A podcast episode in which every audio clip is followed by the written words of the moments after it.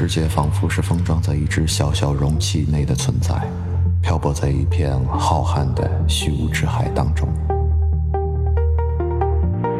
宇宙电台伴随独处而来，在这里，一切可能的世界都会存在。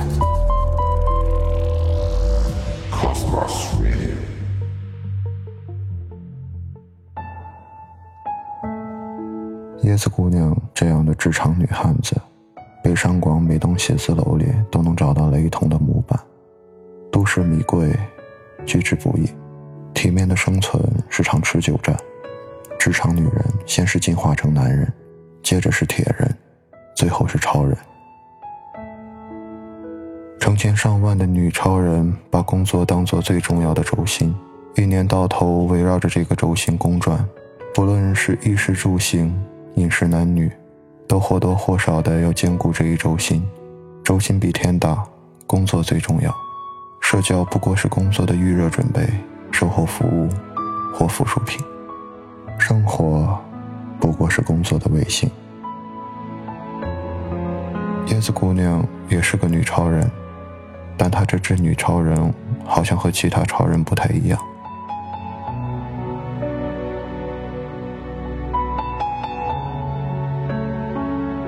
有个很奇怪的现象，旅行中结识的朋友，往往关系维系的最持久，远长于其他模式的友情。我和椰子姑娘也像是在多年前的拉萨，当时我是拉萨浮游吧的掌柜，她是个自助旅行的过客。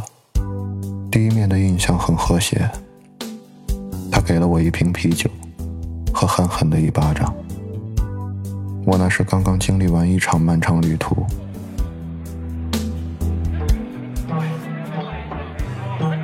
天深夜在酒吧唱歌时，唱哭了一个女孩，然后因为一句玩笑，陪着这个女孩一步一步走去珠峰。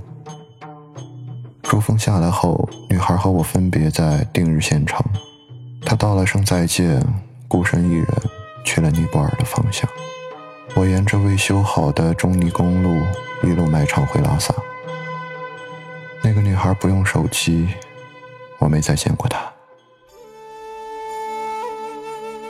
他和过往的世界切断了一切联系，不用手机。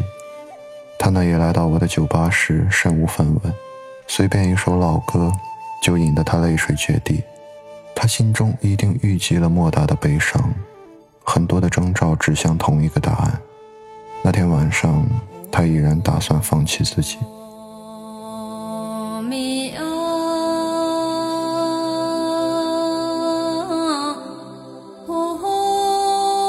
长的旅途结束时，他站在珠峰大本营的玛尼堆上对我说：“你把在拉萨时唱哭我的那首歌再唱一次吧。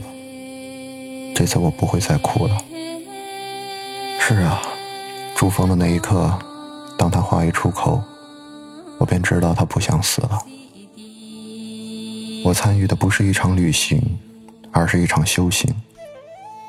女主角最终重新找回了内心强大的力量，自己拯救了自己。在这个故事中，我不过是个配角，戏份既已杀青，又何必狗尾续貂？接下来的故事，她不需要旁人的陪伴了，单身上路就好，就像这个陌生人说的那样。这个不用手机的女孩，需要独自去夯实一些东西。世界太大，难得遇上几个懂你的人，当负一大白。我坐在酒吧台阶上，和那个陌生人喝掉了一整箱的拉萨啤酒，然后做了九年的朋友。那个陌生人叫叶子姑娘。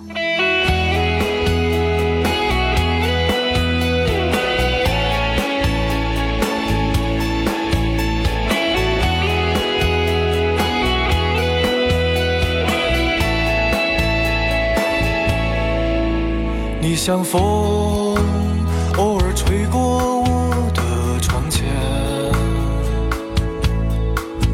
吹开窗帘，带给我春的温暖。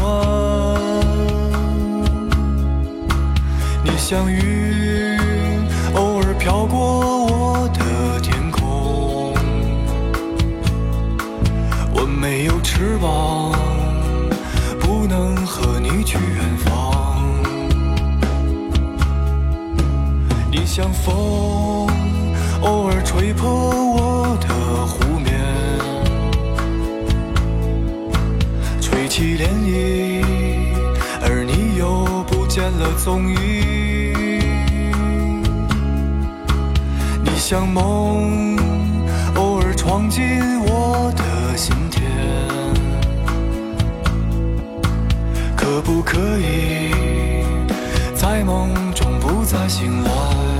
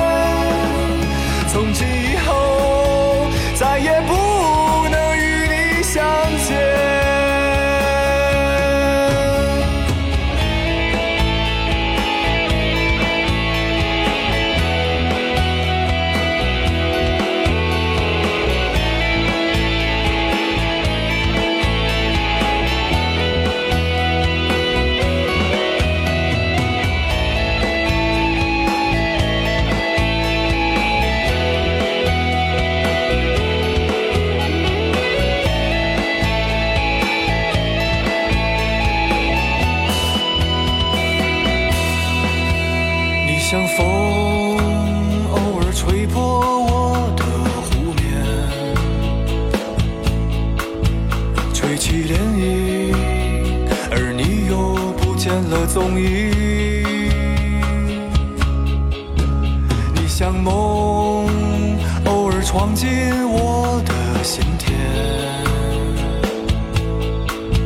可不可以在梦中不再醒来？那一天，我看见你的双眼，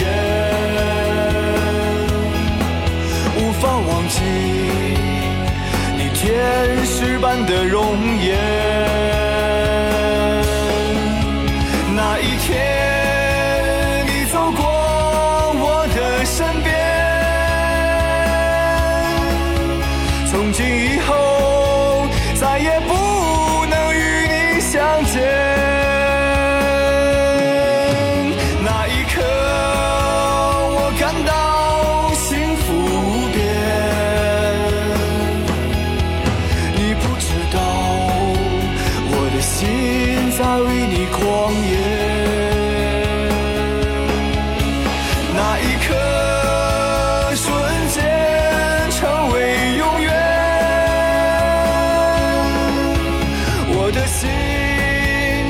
在静静为你狂欢。